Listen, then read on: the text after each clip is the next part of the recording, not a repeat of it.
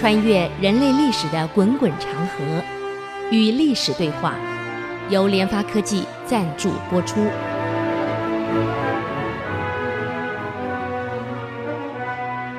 这里是 IC 之音主客广播 FM 九七点五，您所收听的节目是《与历史对话》，我是刘灿良。那么我们上次给各位介绍到这个皇位之争啊，在史弥远的运作之下呀，这个赵云啊，记得就是呃那个乡下小孩。寄养在外公家啊，全宝常家那个穷孩子，在史弥远的运作下，居然变成了宋朝的皇帝，哎，史称宋理宗，这是一个很奇特的事儿。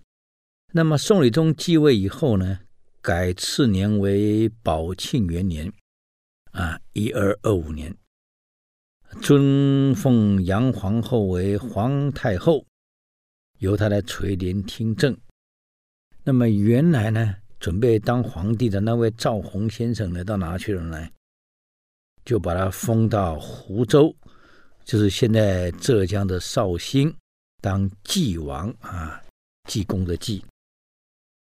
可赵弘啊，本来想当皇帝的，嗯，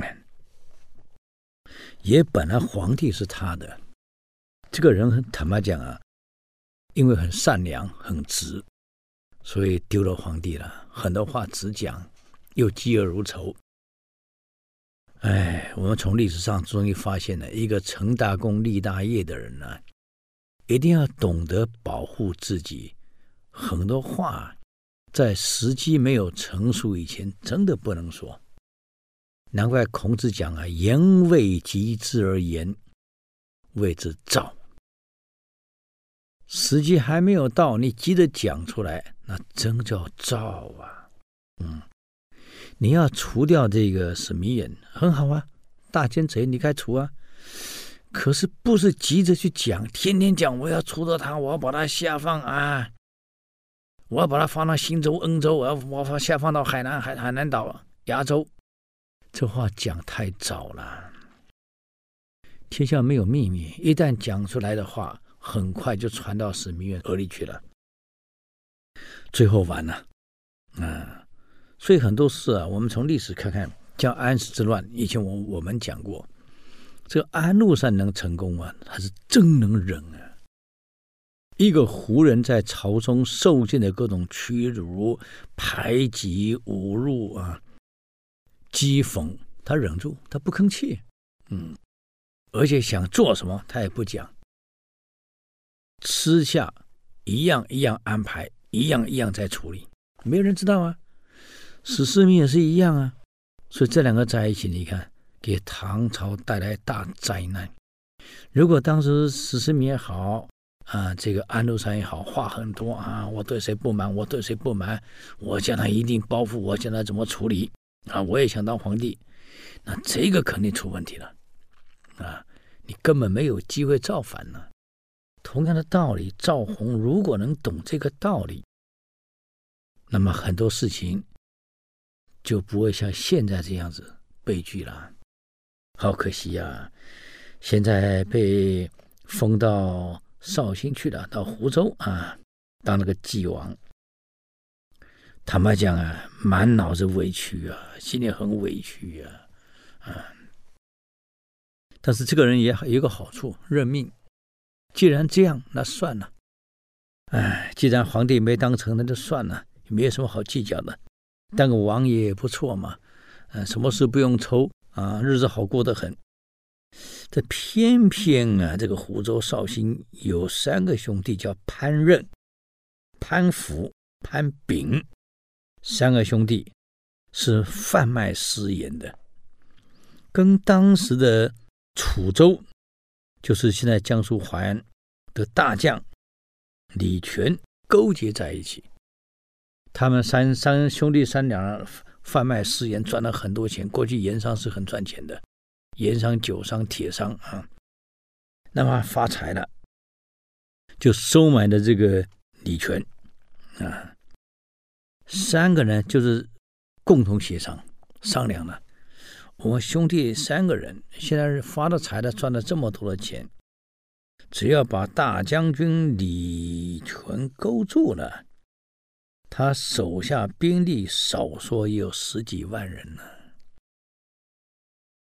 朝中嘛又没兵，嗯，后方太平日久了。现在这个皇帝本来应该是赵弘的，在史弥远的运作下丢了，想必心里一定愤恨不平，这是人之常情。如果我们能勾结李大将军，动用十几万部队护我们，让这个赵弘出来当皇帝。啊！起兵打回这个临安，这样赵弘恢复当了皇帝，我们三个兄弟不就发了吗？何必整天搞盐搞得这么辛苦呢？只要拱他出来，一旦起起事成功，那我们就不是这么单纯了。嗯，还有大将李全，只要你跟我们一起合作，一旦成功了。这样一来，也不只是光是个将军了，位置就没有这么低了，可能会更高了。嗯，为什么不一起合作呢？中央在完全没有这个这个准备的情况之下，我们突然动手，中央一定措手不及。啊，北方又有金的压力在，我们这个举事一定会成功。为什么不试试看？啊？嗯，想一想有道理，所以就利用赵弘这个没有当上皇帝来鼓动他，把帝命挽回。哎，这也没什么不好啊。可他忘了，赵弘不是这种人，他是认命的人。既然没有当上皇帝，那就算了，啊，也没什么好丢脸的事。反正人不一定要当皇帝，我当个王爷，当个纪王也很好嘛。但是八王爷在圣人宗时代不是也过得很快乐吗？我能像八王爷这样子善始善终，有什么不好呢？嗯。可是这帮盗贼啊，是想利用他，啊，当幌子，所以呢，来找赵弘。嗯。那么赵弘早听说了这三个。贼人啊，范延的盐商有起事之心，已经是让人给他传话了。这赵弘一听，这还得了？这造反的事儿还得了啊？哎，你要帮我恢复地位，让我回来当皇帝，固然是好事儿，感谢你们了。可有没有考虑过，万一失败呢？天下事起义有几个成功的？何况这不叫起义。那是造反呢，有几个成功的？啊，就算成功了，这个皇帝位也未必能坐稳，因为你没兵权呢，兵权在李全那里，你是被架空的啊。这是你也没钱，钱都是三个兄弟的，所以等于你只是一个幌子，也不是真正有实权的人。所以这样就当了皇帝也没有意义。他自己还算聪明，想一想这个不对嘛，啊。可是没想到这三个兄弟真来找他了，嗯，他一听，他其实根本不想要当，不想要要这个造反，就躲到这个这个水洞里去了，啊，这三个兄弟啊，带人来，在王爷府里面找来找去，把他找出来了，哎呀，就跟他说了，哎呀，纪王，我们是为您好。你看，这皇帝位本来是你的，可是被史弥远这么一耍一玩，你王位皇位丢了。我们呢是帮你恢复皇位，这对你来讲，对国家来讲都是好事儿嘛，又可以除掉史弥远这个奸贼，有什么不好呢？为什么你怕什么呢？啊，我们今天还给你带了黄袍来呢，黄袍都做好了，皇冠也做好了，你就穿上就事儿了嘛。哎呀。其他事你也不用担心，我们自然会来运作。嗯，你怎么那么怕呢？像个女人一样。哎，拖拖拉拉，嗯，不用害怕，你勇敢的去做。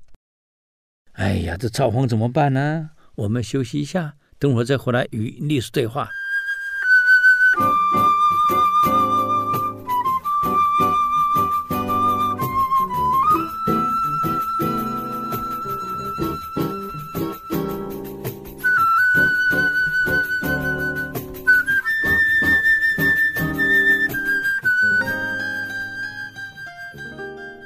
欢迎回来与历史对话，我是刘灿良。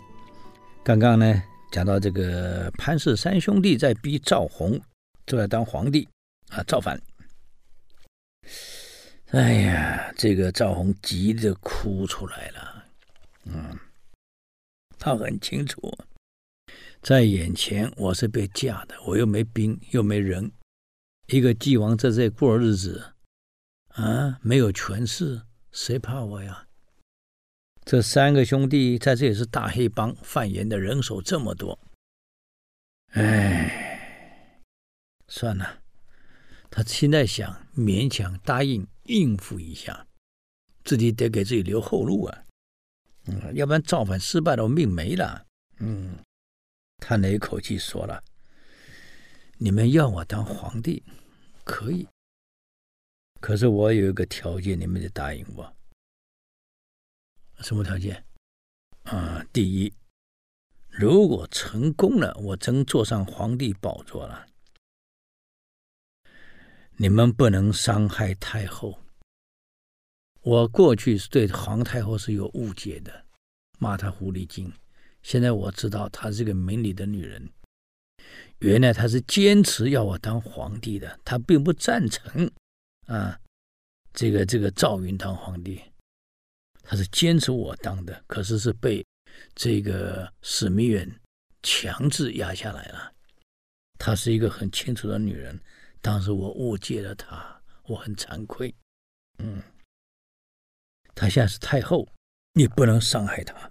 第二，就算起义成功了，把赵云拉下马，他是无辜的小孩。他现在虽然当皇帝，这皇帝也不是他要当的，啊。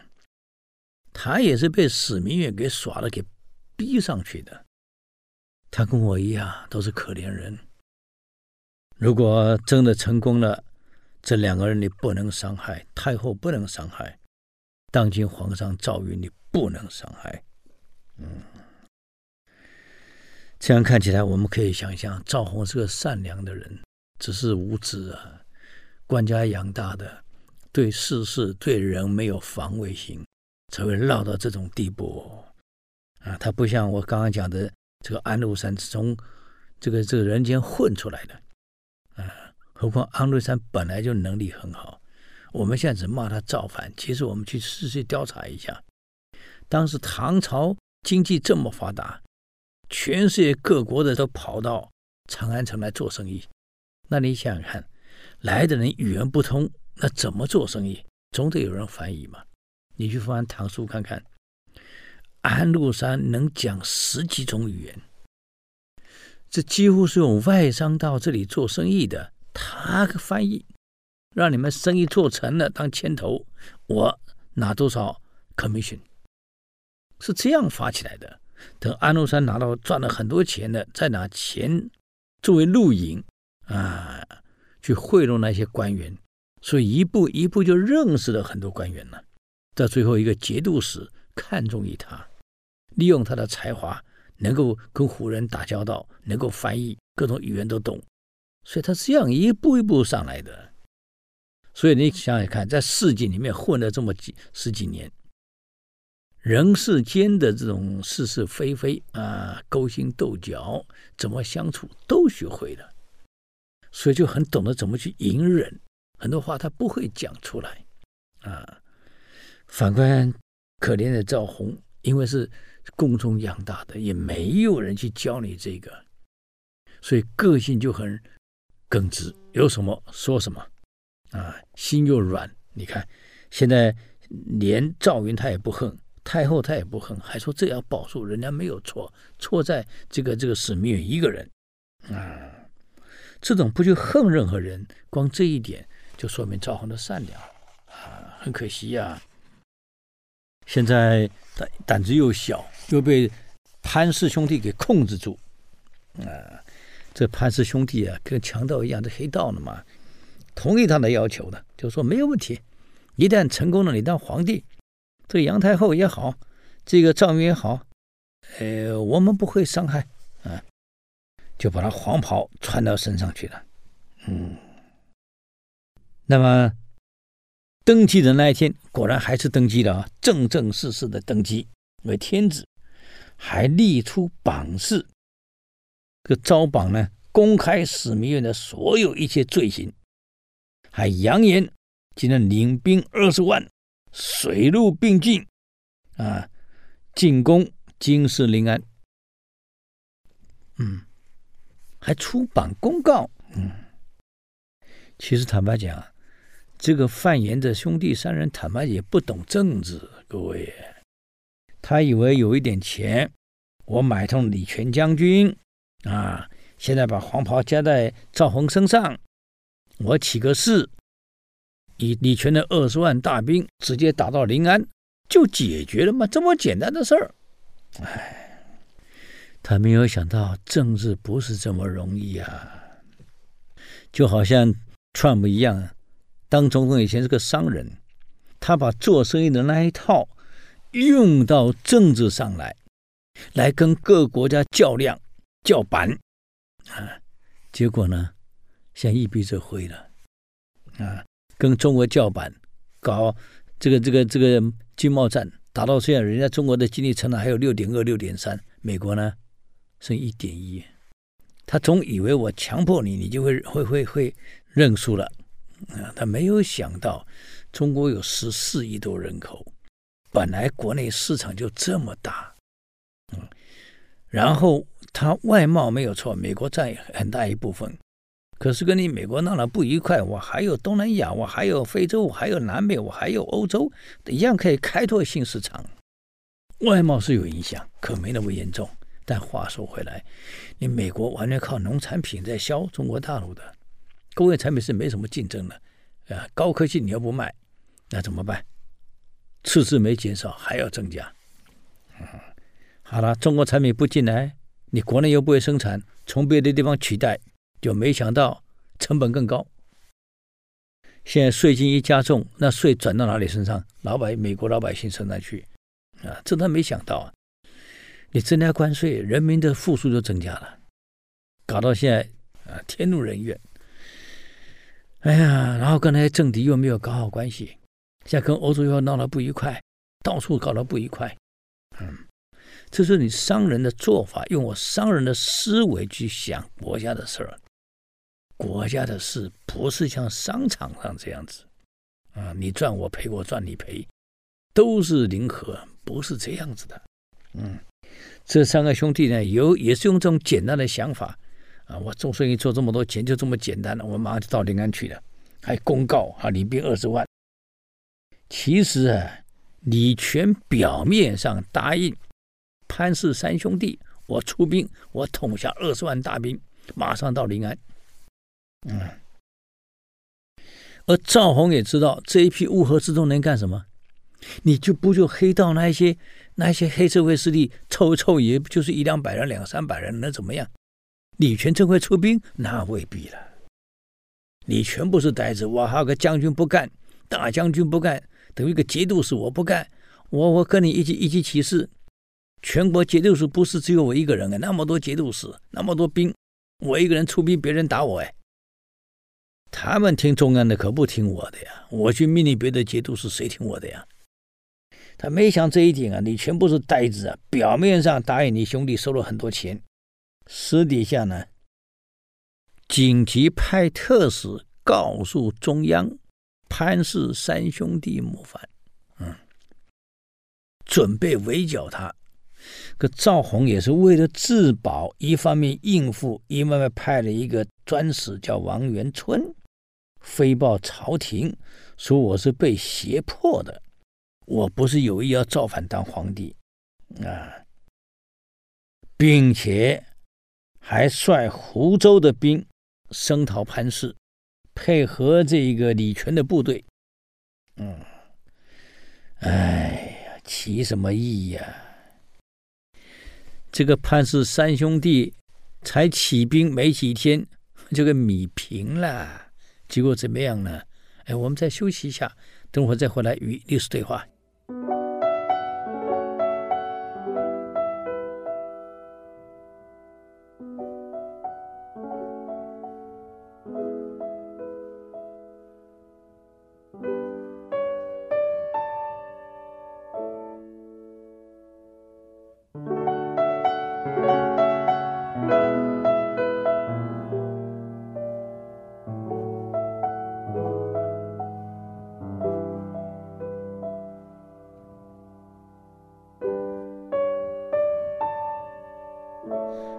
欢迎回来与历史对话，我是刘灿良。那刚刚讲到这个李全表面上配合你三兄弟，而私底下呢早就通知中央了。同样，赵弘呢也派人啊叫王元春的人去报告中央，说潘氏兄弟三人反了，逼我当皇帝，还出事出公告，我是勉强的啊，我也。率领湖州兵讨伐潘氏三兄弟，嗯，结果三兄弟才起兵，当天就被弭平了。你不过就黑道那几个几百个兄弟嘛？你想想看，李全率的是正规军哎，那是几万人哎，你才多少人？一天就平定了，杀光了，哎，总算平定了。那么这个赵弘也用行动表示对朝廷的忠心耿耿，可是史弥远呢，他没这么想。他接到潘氏三兄弟拥立赵弘，心里一想不对，嗯，有一次就会有两次、三次，这一次呢？赵弘虽然没有打着夺帝位的企图，还表示对朝廷的效忠，那是因为潘氏三兄弟没有能耐，不过是盐商。将来万一有势力大的节度使、地方的军区司令来跟你勾结，对我史明远不满，啊，勾结你反。那问题就大了啊！我们台湾人讲“代志的大掉啊”，啊，就不好办了。所以想一想，赵弘是个祸根啊！如果不铲除，将来必定有问题，而这问题就没有那么好解决了。将来反的人，万一不是像潘氏三兄弟这样，而是有实力的人，那就好戏看了。所以看来赵弘必须要铲除，所以史弥远只好假传圣旨啊，由他的家臣于天喜铺湖州。圣旨到了，逼赵弘自縊。你看，哎，说你有罪呀、啊，你自己想办法吧，自强吧。可怜的赵弘啊！接到圣旨以后，流着泪，皇上，我没有要反啊，是三兄弟逼我呀。说到这里，很难过啊，各位呀，嗯，只好拿着绳子上吊了，是啦。这个对外的消息说赵弘暴毙，突然病死，啊，不能说他是被逼死的。这个史弥远等一一批人，还让于天喜带着这个御医啊来验尸，验完了说这个赵弘是这个这个突然暴毙病死。因为史弥远假传圣旨把他逼死，但不能说是我的圣旨是我假传的，让你自强是不可以，所以还故意请个太医过来验尸，验完了报告说赵弘是暴毙。哎，可怜啊！我人的命真是很难说。小时候命这么好，准备当太子，准备继帝位，没想到皇帝位没做成，还被奸相给害死，一条命又丢了，死了。赵弘是这样死的。这历史上想想真可悲呀、所以政治这个东西啊，玩不过的就不要去玩。可他也不想玩了，只想当个继王，好好过日子。没想到碰到这三个兄弟逼他。啊，其实逼他啊是可以解决的，他自己没有想办法解决，智慧不到那一点，被逼上了啊。现在他死了，被老奸巨猾的史弥远搞死了。嗯，这个事儿啊，其实看在明眼里都知道。什么暴毙？一个健健康康的人怎么会突然暴毙？还请个故意请个太医来来验尸啊！这个引起很多的这个理学家反对了啊，愤怒了！演戏演太过分了，你把我们当呆子啊啊！你以为我们看不出你史弥远在耍什么把戏呀？这下把真正的理学家当时的代表朱熹走了，那么接朱熹的代表是曾德秀。我们前两集讲过，他是赵弘的老师。这曾德秀忍无可忍了。当时我知道赵弘这个人太老实、太直，心又软，可是话守不住，早晚出问题。他是怕被牵连，卷入是非，所以辞职。没有想到我这个可爱的徒弟，这个可爱的学生啊，没有当上皇帝位就算了，已经很委屈了。啊！当继王到湖州来，还被你们这样追究，被搞死了。这越想越气愤啊！我是他的老师啊，我的学生这样惨死啊，我不能再忍了，忍无可忍了。啊！这个看到这个自己徒弟死，再想到以前带他从小带他带到大那种感情，参加他的葬礼的时候，悲从中来呀。曾德秀哭得伤心啊！这下顾不得自己，顾不得什么明哲保身了。我这当老师的，在学生面前保护不了他，学生死了，难道连讨个公道都不行吗？啊！联合了所有的太学生，联合的所有理理学家，像魏了翁这些名人，啊，联合起来。到处贴榜指责史弥远，嗯，其中有个叫邓若水的，更是上书给皇上，把史弥远从头骂到尾，把所有罪状全部指出来，包括皇上你怎么上去的，内幕抖出来啊，还有赵弘怎么被害死的，全部抖出来，写的详详细细，并且告诉宋理宗，一定要扫除妖孽。以血先帝，妖孽，当然指的是史弥远了。可问题来了，这种上书的奏折上去了，先经过枢密院，就宰相府这边，根本到不到皇帝那里去呀、以前我们会讲，我们常会讲，很多皇帝为什么昏庸呢？其实没有办法。很多公文上不来，啊！你看当时这个这个秦国范雎连上几次上书给秦昭襄王，结果到哪去？全到宰相魏冉手里去了。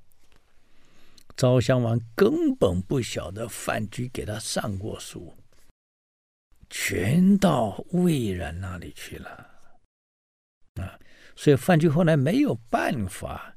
才去路上拦昭襄王，同样的道理呀、现在这个上书上去了，到了史弥远手里了。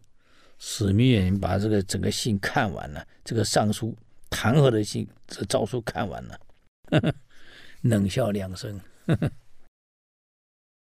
把这个这个上书全部揉成一坨烧掉了。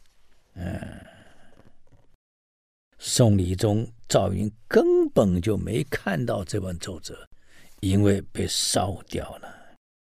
所以史弥远就算看到你怎么弹劾我，根本不怕，因为所有弹劾的东西根本上不了皇帝那里，全部在他这里就拦下来了，有啥用啊？嗯嗯。虽然史弥远这个人啊，在杀了韩侂胄以后啊，啊，极力拉拢这些道学的人，拉拢太学啊，朱熹的党羽，虽然很努力在拉拢，可是效果并不大。为什么呢？哎，我们休息一下，等会儿再回来与历史对话。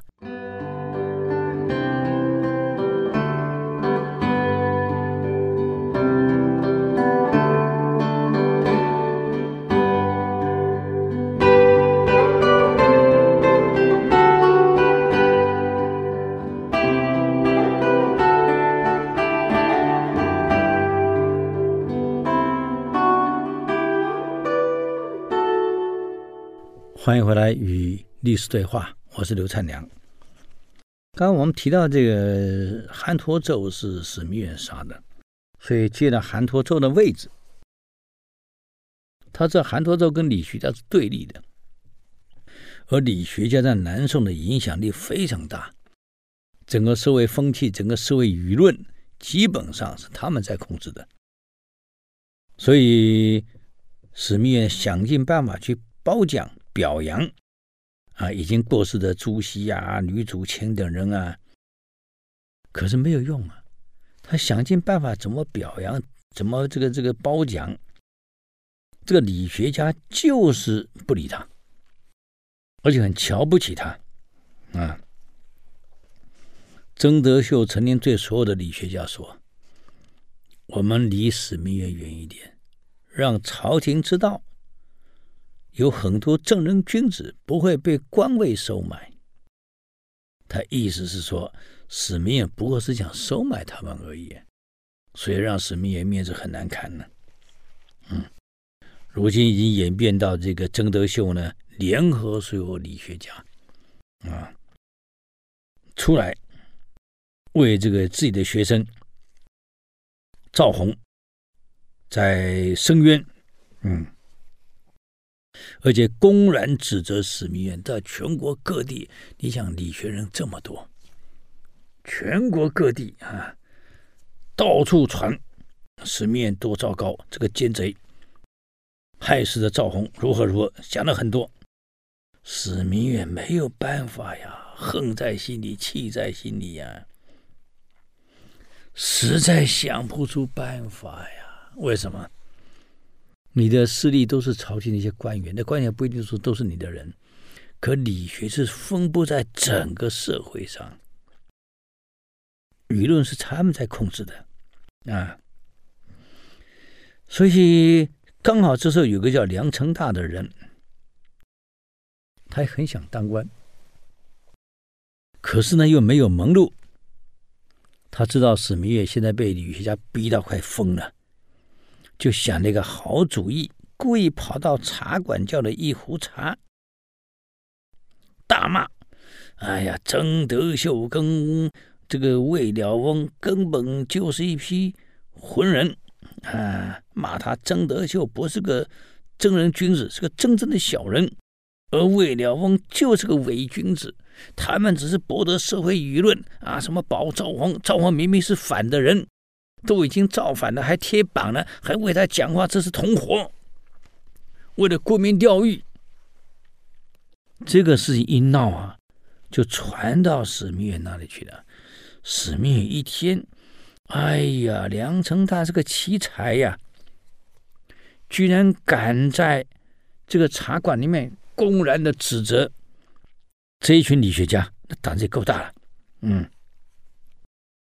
马上把梁成大请到督察院来了，给他当个官，希望他能够呢，把曾德秀这个小人，啊，还有这个魏了翁这个伪君子，把这个号呢给打响，让全国人都知道这两个人是假君子，是伪君子，是真小人。嗯，哎呀，这么一出去呀。到处传，哎，可是你想想看，曾德秀跟魏了翁的道德跟文昌在当时是首屈一指，哪里是你跟个梁成大两个人就能够把他撼动的？嗯，这个结果，理学家、社会呢，这个梁成大取了个几个绰号很难听，嗯，哎呀，叫做“梁狗腿子”，或者叫“梁成犬”，那“犬”狗的意思，很讽刺。这事业传到了皇帝那里去，宋理宗那里去了，就是跟理学斗得很厉害。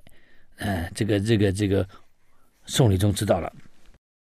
宋理宗对史弥远的做法呢，也不是很欣赏。可是没有办法，史弥远的在官场上、朝廷里面，上下内外都是他的人，势力雄厚啊。自己能当上皇帝，又是史弥远一手安排的。他也不好说什么，就想说什么，有什么用呢？你没有实权啊，都在那手里呀。嗯，哎呀，那怎么办？还好他比赵弘聪明，他会忍，我就忍住吧。终于忍了九年，这个史弥远又当了九年的宰相，善终死了。哎。史弥远死后呢，宋理宗才正式的提倡理学，把曾德秀给找来了，当礼部侍郎，等于现在这个教育部副部长了。那么李宗把他找来后，就问曾德秀：“当时你们跟史弥远对立，其实我知道的，嗯，史明远的确。”不是一个正人君子。你们理学家是对的，我很重视理学，我也很清楚你们的道德标准很高，国家需要你们这样的人，所以我需要你到礼部来任官。至于当时湖州的事件，我也听说了。赵弘，我这个哥哥啊，他叫哥哥，我这个哥哥，我了解他，很仁孝。心地善良，哎，可惜呀、他不懂得忍，啊，毕竟是官家长大的，目中无人，以为讲什么做什么事，人家都顺着他顺惯了，不晓得会得罪人，所以换来了后来皇帝没得当了。我其实也很对不起人家，这位置应该是他的。后来造成湖州事件，他也有通知了朝廷有关潘氏三兄弟反的问题。后来他怎么会暴毙呢？我就觉得很奇怪了。嗯，哎，真的就一听啊，皇上啊，湖州事件，你只知道部分而已。嗯，这不是继王的本意呀。你想一想，你当了皇上以后，赵弘被配到了湖州去当继王，又没有兵权，又没有什么加成，只是享受王爷的待遇。而潘氏三兄弟是当地的地头蛇，啊，贩盐的黑道组织又严密，胁迫他。继王本来是逃避的，一直在躲。后来躲不过了，啊，那怎么办？只好为了生存，表面上答应他，私底下派人通告了朝廷。嗯，最后他还联合了李全的部队去追捕他，把他给平定了。你说不是这样吗，皇上？最后谁平定的？不就是他们平定的吗？事情没有闹大，这是谁的功劳？是纪王的功劳。可今天继王没有得到应该有的待遇，史弥远担心有一必有二，有二必有三，将来万一碰到更有势力的人胁迫继王，那怎么办？所以假赵宁的诏书赐死了继王。啊，他不是暴毙的吗？哎呀，皇上啊，你的可怜的哥哥是被史弥远下假诏。把他赐死的呀！临死前，继王流着泪，还呼万岁呢。我没有对不起朝廷，你想想看，这样的兄长有几个呀？哎，皇上听完了，眼泪也出来了。我这个哥够可怜的，皇帝没当成，当了济王，连命都没保成。嗯，皇上还算不错的，下令追封这个赵弘为济王。啊，所有过去所有没有的一切，全部给他恢复。还问他有孩子吗？如果有孩子，应该给他继承。哎，这史密也太过分了啊！不过曾老师、蔡娇老师的，谢谢你让我了解的这一切，真相总算可以大白。所以真是时也，运也，命也，没办法，赵红命真是不好啊。好，我们今天给各位报告到这里啊。对我们的节目如有任何建议，欢迎回到 IC 之音网站留言。我们的网址是 triple w 点 ic 九七五点 com 与历史对话。